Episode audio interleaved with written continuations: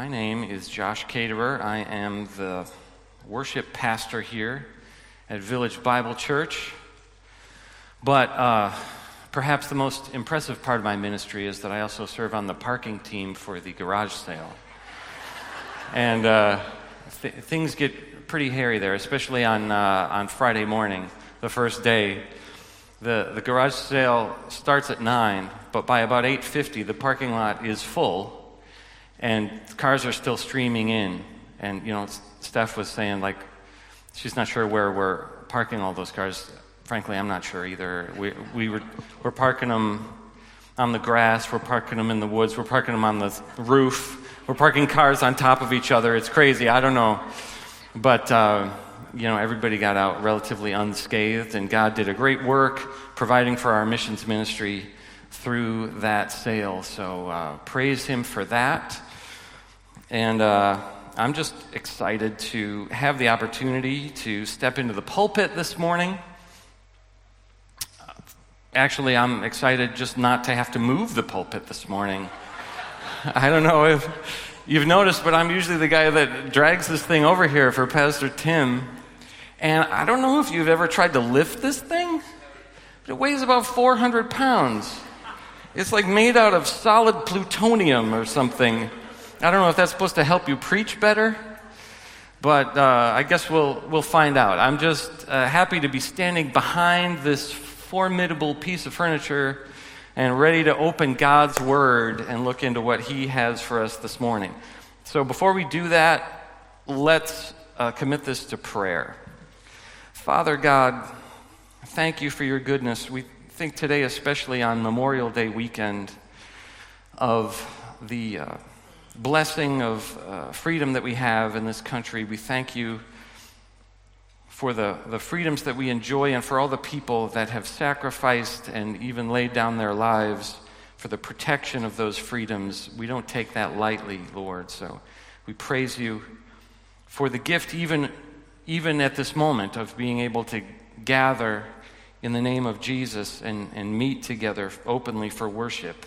We know that uh, that has been a hard fought freedom that we thank you for. We thank you for bringing us all together this morning. I ask you to guide me as I speak, Lord. May your Holy Spirit open all of our hearts to receive what you would have for us through your word. In Jesus' name. Amen. Amen. I want to talk this morning about the power of testimony, a message entitled The Power of Testimony. Testimony is a powerful thing. In a recent article about advertising techniques, professional PR and marketing expert Simon Grant wrote this The importance of testimonials cannot be overstated. Our research tells us that nine out of ten people trust what a customer says about a business more than what that business says about itself. As a result, customers are likely to spend 31% more with a business that has good customer testimonials. So, testimony is a powerful thing in the world of advertising. It's also a powerful thing in a court of law. In 2018, criminal defense attorney Jarrett Maillet wrote an article about the way evidence is evaluated in court. And he said this in the justice system, eyewitness testimony plays an important role in the determination of guilt. Jurors trust an eyewitness because a firsthand account often seems more credible than hearsay or presented pieces of evidence. If someone was present, saw what happened, recalled it clearly, and answered under oath, why shouldn't the jury trust that person's information? Testimony is indeed a powerful thing in advertising and in a court of law, and it's also a very powerful thing in the life of a Christian.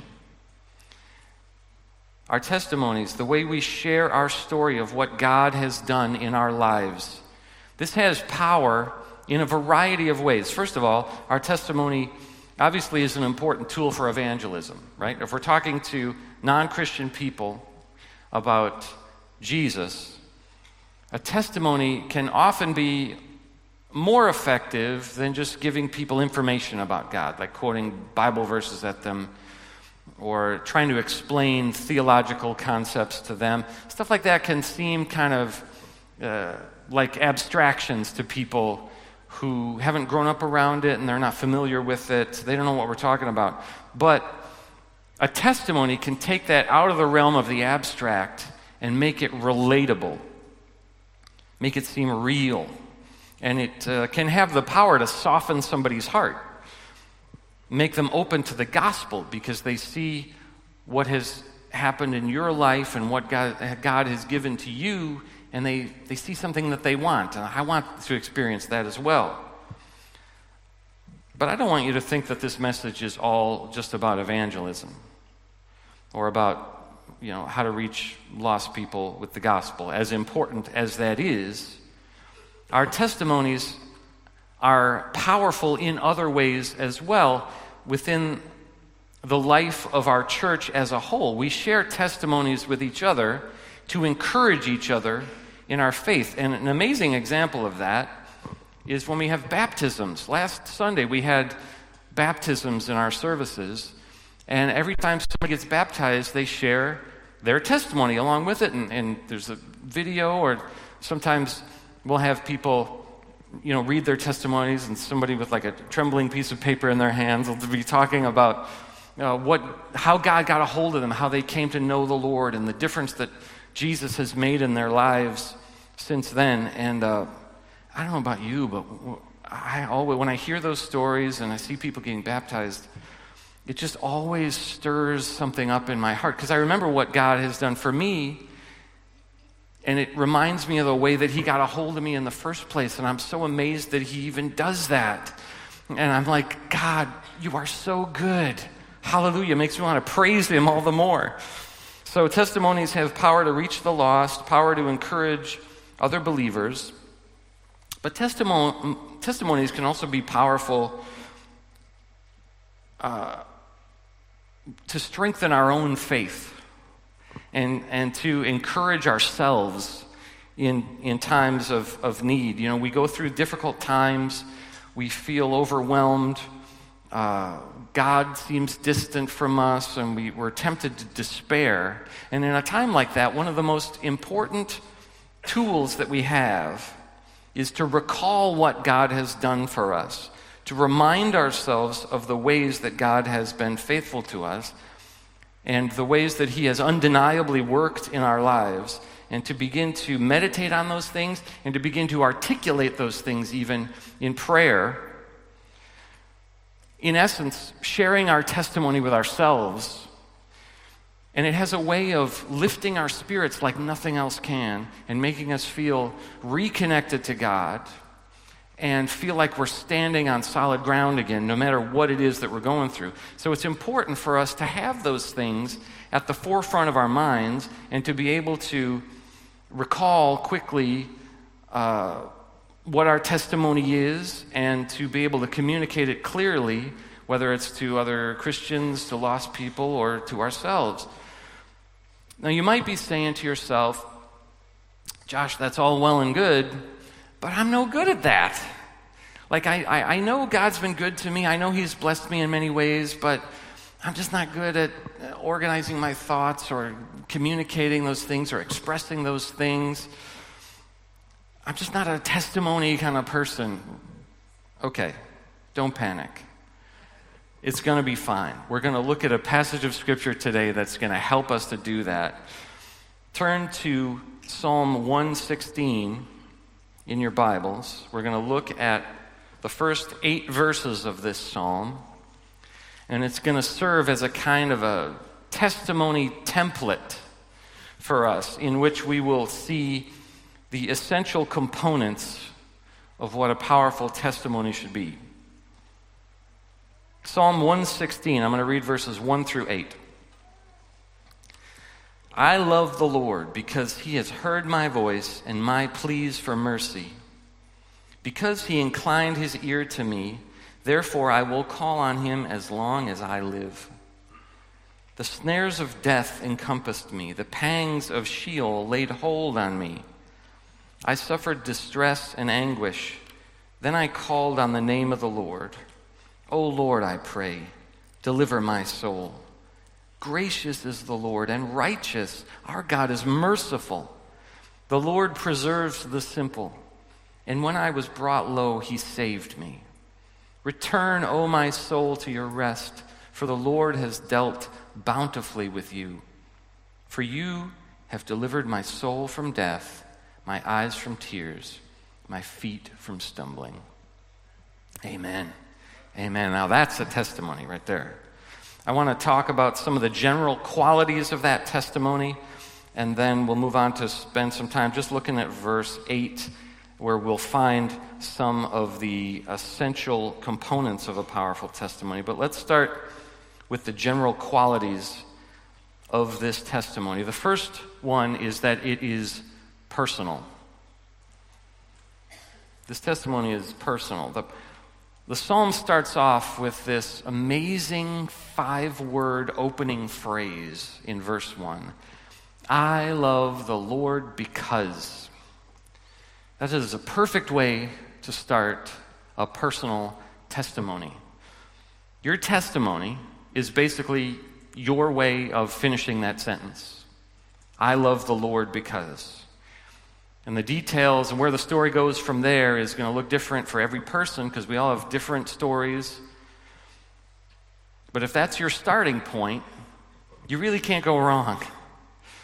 A lot of times we're nervous about talking to people about Jesus, especially if it is an unbeliever, because we don't know if we're going to wind up in a situation where they're like asking us a bunch of questions we don't know how to answer, and we're going to feel like we're in over our heads.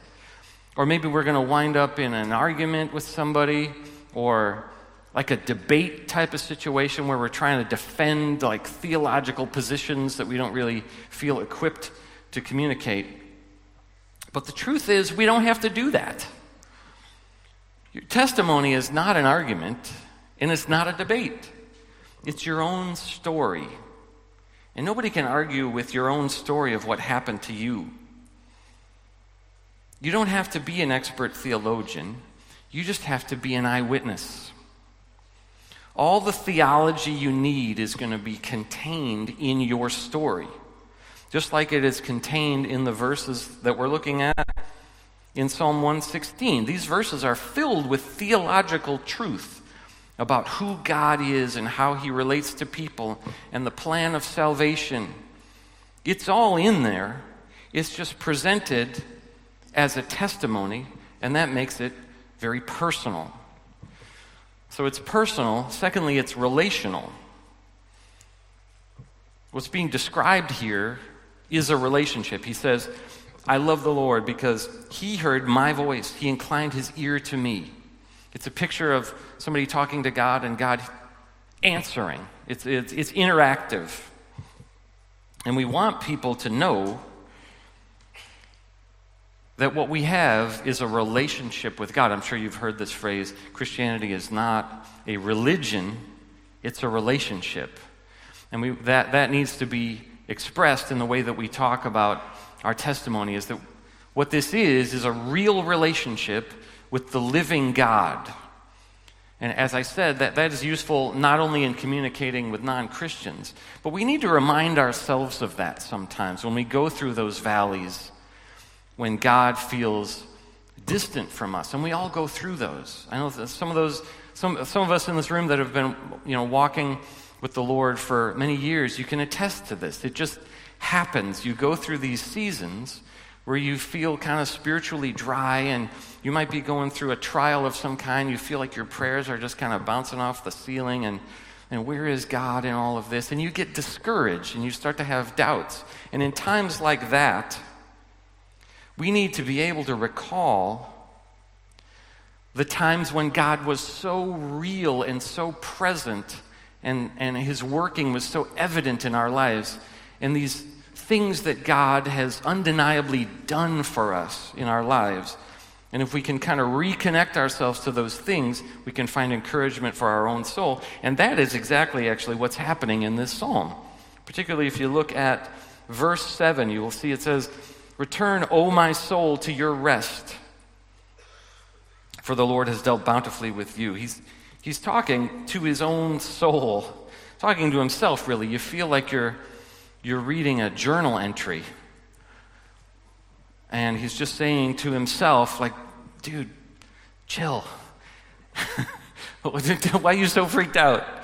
Don't you remember how good God has been to you? Don't you remember those times when God was, was there for you? He's the same God, He's still there for you. Don't let your feelings dictate your, your perception of the reality. The reality is that God will never leave you, never forsake you. He's the same yesterday, today, and forever. He is faithful. And you have a relationship with Him. So a testimony is personal, it's relational, and thirdly, it's honest. What is being shared in this psalm here is some pretty raw stuff, right? He's not sugarcoating his own life story. He's talking about being in distress and anguish and being brought low and pleading with God for mercy. I mean, that's a pretty vulnerable kind of story. And we need to be willing to be honest like that, really honest about the low points in our life, even if it maybe paints us in a, in a light that seems unfavorable because it shows our weakness. But those are the moments when God really shows up and proves himself to be real and powerful and merciful and loving. So we need to be able to talk honestly about those things. And when we do, God is powerfully glorified. His strength is displayed in our weakness, and that needs to be part of our testimony. So, those are the general qualities of the testimony personal, relational, honest. And then in verse 8, the testimony is kind of summed up beautifully with like these three kind of bullet points. It says, For you have delivered my soul from death, my eyes from tears, and my feet from stumbling. And what we see there are three components of a powerful testimony. And I want to spend the rest of our time this morning unpacking those three things one at a time. Three components of a powerful testimony. The first one is salvation. It says at the beginning of that verse, You have delivered my soul from death. Now, the person who's writing this, many scholars uh, attribute this Psalm 116 to King David, who wrote most of the book of Psalms, and there's reason to believe that he wrote this psalm, although we don't know exactly for sure. It's, it's kind of a, like a book of Hebrews type situation where scholars are pretty sure it was probably Paul who wrote that. There's a chance it was somebody else, but really it doesn't matter because it's still God's word. And it's the same deal here where it's probably King David who wrote it. Maybe there's a chance it was somebody else. Either way, this is a divinely inspired piece of writing. And um, if we just take it at face value, what we can know about this person, whoever it was, is it was somebody who had come face to face with death in some way. Because they say, the snares of death encompassed me, there in verse 3, and the pangs of Sheol laid hold on me. Now, Sheol is a word that people don't use that often anymore. It is a Hebrew word that literally means the place of the dead. And in some translations, that is rendered just as the grave. So it's like the grave laid hold of me. It's like a picture of like one of those old monster movies where like, or like the thriller video, I think it happens where this hand just comes shooting up out of the ground and it's like, and then it grabs hold of a person.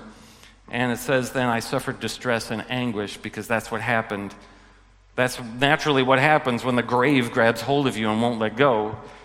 You're a little distressed and you're in anguish. But what is, was it some sort of near death experience that caused this? We don't know the exact circumstances since we're not sure if it was David or not. Now, David was a person who was, you know, had experiences in battle and was pursued by enemies who were trying to kill him.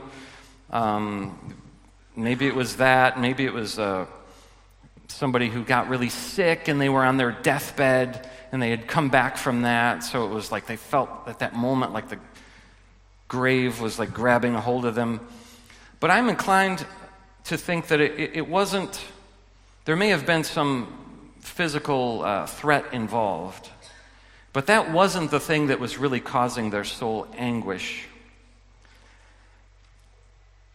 I believe it was bigger than that. It was a spiritual crisis, what you might call an existential crisis, where this person, having come face to face with death, began to wrestle with their own mortality and the inevitability of their death. And this was what was causing anguish to their soul, because it says in the next verse, Then I called on the name of the Lord, O Lord, I pray, deliver my soul. They're not saying, deliver me from the hand of my enemy, or deliver me from this illness, or keep me alive, or deliver me from any of this stuff. It's deliver my soul. They're concerned with their soul. They feel like a, a, a kind of spiritual anguish. And only the Lord can help with that. So they call on the name of the Lord. O Lord, I pray, deliver my soul. And their testimony is that when they prayed that, the Lord heard their prayer and answered it and delivered their soul from death. And I got to tell you, uh, the reason why I love this passage of Scripture so much, and I chose to preach on it today, because Pastor Tim told me, you know, you're preaching and it's not part of a series, you can preach on whatever you want. And I'm like, whatever I want, like, there's, this is a big book. There's a lot of stuff in there. Can you give me any? He's like, just whatever. As the Lord leads, just pray about it. So I prayed about it, and uh, pretty quickly, this passage of Scripture was impressed upon my heart because it has always been a very meaningful passage to me in my own life because I can relate to it 100%. like his story is my story. Um, some of you are familiar with my testimony. I mean, I've shared it here during a message a few years ago, and some other people have told me that they've seen, you know, videos online. I've shared it in other church situations, and there's YouTube videos about that. So people say, you know, thank you for sharing that. But it's like you, you know then that there's this, this pivotal point in my own story that is like a near death experience that was drug related, where I thought I was going to die. And then I became, uh, you know, I, I started to pray to a God that I had not previously known. But what was going on to bring me to that point? What was driving the self destructive behavior and the, the substance abuse. What was actually motivating all of that is exactly what he's talking about in this psalm. Because I felt the snares of death encompassing me in my life. I, was, uh, I did not know the Lord. I did not have any hope beyond the grave.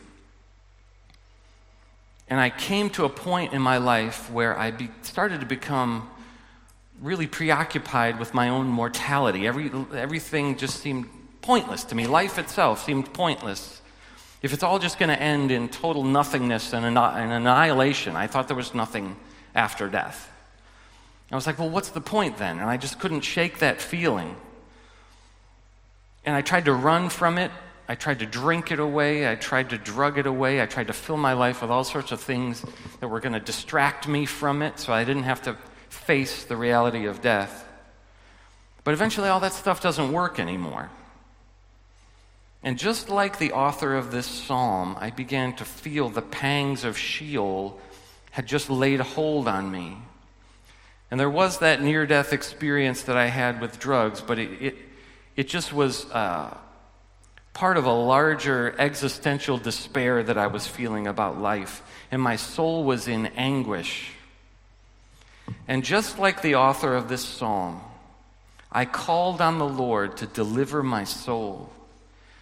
And God heard and answered my prayer and showed me that the deliverance that I needed and that I was longing for was found only in the person of Jesus Christ, who has defeated death and who offers eternal life to those who would trust in him.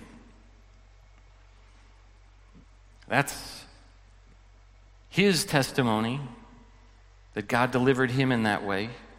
That's my testimony. And that's your testimony. If you're here today and you're a Christian, you're a follower of Jesus Christ, maybe the details of your life don't look like mine. Maybe you have a totally different story.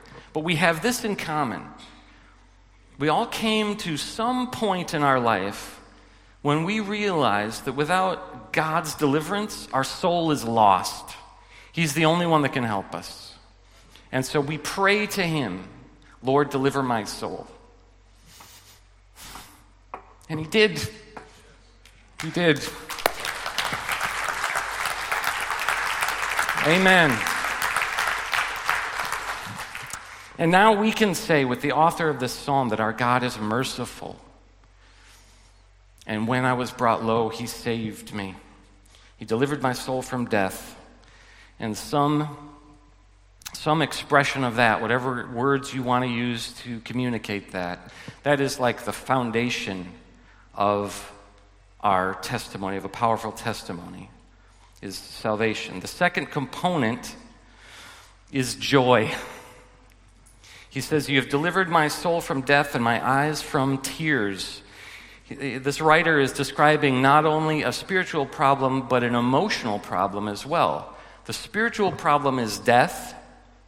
It creates this emotional problem of anguish. And when we receive that gift of salvation through Jesus Christ, He solves both problems at once. Because He sets us free from the sentence of death, which sets us free from the emotional shackles of anguish. And at that point, the Holy Spirit comes in and begins to take up residence in us and enable us to experience something known as the joy of the Lord. You know the joy of the Lord? I can see some of you smiling and nodding. You're like, joy of the Lord, that is a good thing. That is a beautiful thing. Nehemiah 8:10 says, "The joy of the Lord is your strength." And then in the New Testament, joy is listed as one of the fruits of the Spirit. So if you have the Holy Spirit living in you, it just produces this God given joy of the Lord. It's something different than happiness. It may include happiness, but it doesn't always. It's like deeper and more profound than that. I like what the old, uh, old time Christian author S.D. Gordon said about that. He wrote this about 100 years ago. He said, Joy is distinctly a Christian thing. It is the reverse of happiness. Happiness is the result of what happens of an agreeable sort. But joy has its springs deep down inside, and that spring never runs dry, no matter what happens. Only Jesus gives that joy. He had joy singing its music within, even under the shadow of the cross. See, the idea there is that happiness depends on, is a, it's a feeling that is dependent on circumstances. Joy is a feeling that can overcome your circumstances, it is transcendent of your circumstances. Having the joy of the Lord does not mean that you go around with a plastic smile plastered on your face all the time. It doesn't mean that you're not supposed to go, uh, like, you're not supposed to uh, get sad or upset or afraid or anxious or anything. As a person who's been walking with the Lord for 20 plus years, I can testify that I have felt all of those things regularly over the years as I go through the realities of life. But having the joy of the Lord, I can tell you that I'm not overwhelmed or overcome by those things anymore because I have a hope that I didn't have before. that underlying feeling of hopelessness is gone. That existential despair has been taken away and replaced by this eternal hope that is found in Jesus Christ. And this sense that God is with me. So, whatever happens will be for His glory, and He will give me the strength to get through it. And this has been transformative to me. Uh, you know, to be honest, I've never been a naturally like effusive, kind of happy-go-lucky type of personality. Uh, that's pretty obvious, right? I don't know. But something happened when Jesus came into my life. There started to be a difference in me that people close to me even started to remark on. And I remember somebody used the phrase, like, you just seem a little brighter now. Like somebody found like the dimmer switch on you and just turned it up a little bit. And that's not something that I tried to do. It was something that was the natural, uh, the natural flow out of the presence of God in my life. And I'm like, yeah, I'm a little brighter. It might be because the Lord has delivered my soul from death and my eyes from tears. You know, that's my testimony. He has given me salvation and He has given me joy. And that is that those are the first two of the essential components. Some expression of that reality is, is part of our story as Christians. The third part of this verse says, You have delivered my feet from stumbling. And we're going to call that sanctification. Sanctification, I know it's kind of a churchy word, but let me, let me define what I mean by sanctification. I looked it up on dictionary.com. One of the things it said is that sanctification is the action or process of being purified. The word sanctify literally means to set apart for special use. And that idea is kind of uh, elaborated on in this quote, which I will give you. I know that Wikipedia is not the most reliable resource we have in the world, but I like the way they describe this, so I'm going to I'm, I'm going to share this. I think it's helpful. They say that sanctification, the term can be used to refer to objects which are set apart for special purposes, like in a religious ceremony or whatever. But the most common use within Christian theology is in reference to the change brought about by God in a believer, begun at the point of salvation and continuing throughout the life of the believer. Yeah, praise God for that. So when this psalm writer says, You have delivered my feet from stumbling, he's saying, God, now that you have delivered my soul from death and my eyes from tears, now you're, you're helping me learn to walk properly. I used to have a lot of trouble with that. And you've come in because this is what God does as we move forward in the Christian life post salvation. God works with us to keep our feet from stumbling back into sin and stumbling down the wrong path in life. He sets our feet on the right path. This is like uh, part of that baptism story when the person talks about how God has changed them. I, I, used to, I used to live like this, I used to do all sorts of ungodly things. But now, you know, God has changed my direction in life. I'm walking in His ways as best I can. This is called sanctification. And just a couple things about it in closing. Uh, first of all, it's important to notice that this component comes the last of the three right? It, there's, a, there's a progression to it. First, he saves your soul.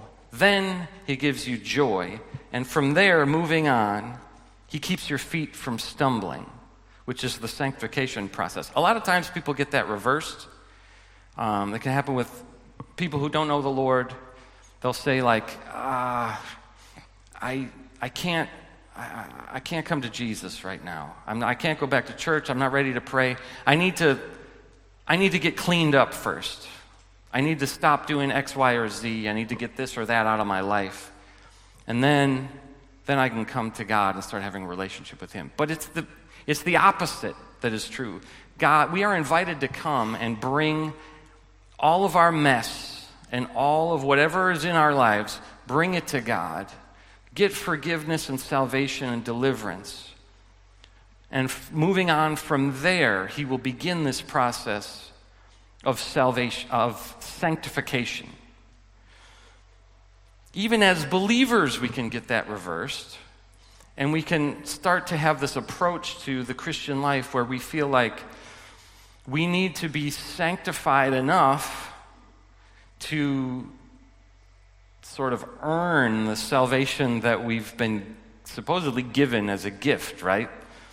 Like God saved me by his grace, but now I have to be a good enough Christian to deserve it. But here's a news flash we don't deserve it. We never will. Uh, the, the, the, the goodness, any goodness that we have in our lives comes as a response to the free gift of salvation that we've been given and comes in cooperation with this ongoing work that His uh, Spirit is doing in our lives called sanctification. So, first it's salvation, then it's sanctification. I also want to point out that this sanctification is a process, it's not an event, which means it doesn't happen all at once. You don't get saved and then boom, you're just clean, you never sin again. I mean, if that were the case, our lives would be entirely different. but I think anybody who's been walking with the Lord for any length of time will tell you that you continue to struggle with this sin nature and you find yourself having to ask God's forgiveness for this or that thing along the way, often on a daily basis, because this sanctification is a process, it's a lifelong process where God, by His Spirit, is shaping us more and more into the image of His Son Jesus Christ with each passing day, with each passing month, with each passing year. And we're going to make mistakes along the way. And we're going to fall down, and God's going to pick us up and keep us moving.